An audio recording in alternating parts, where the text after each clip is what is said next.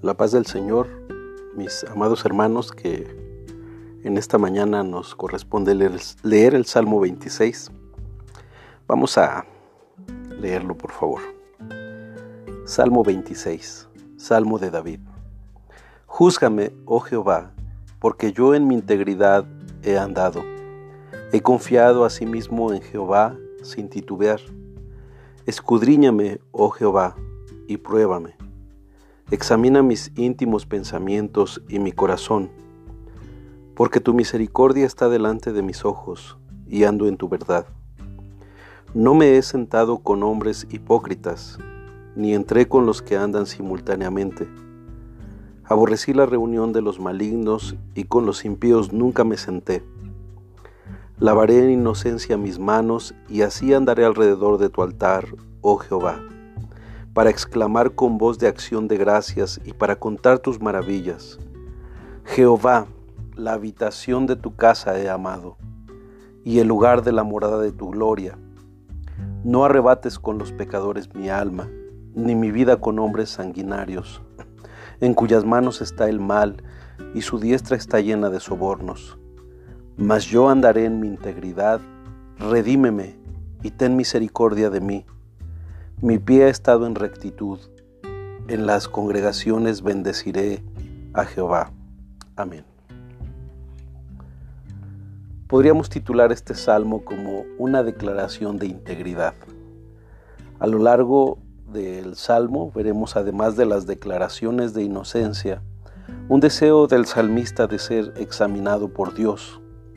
Y eso lo vemos en el verso 2, que ocupa tres palabras para hacer énfasis en su necesidad de ser analizado por Dios.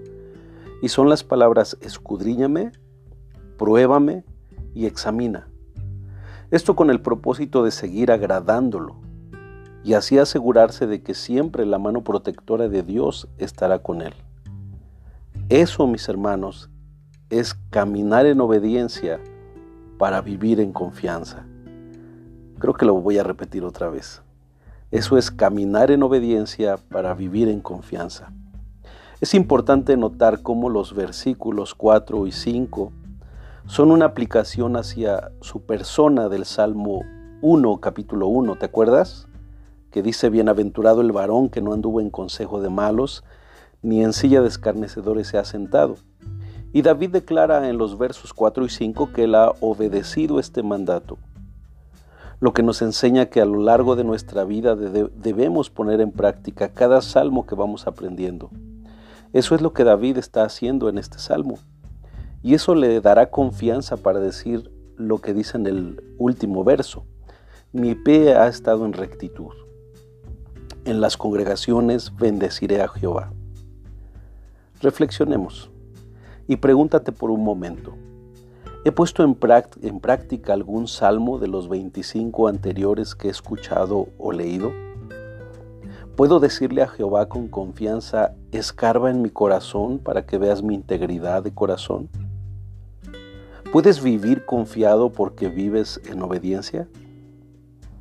Hermanos, tal vez tu falta de paz y confianza se debe a tu falta de obediencia, más que a tu mala suerte, ¿no crees? Que hoy puedas vivir en obediencia a la palabra de Dios para que puedas vivir con confianza.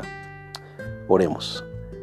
Señor, que en este día cada hermano, cada varón pueda vivir en obediencia a tu palabra, para que así pueda vivir con confianza. Amén.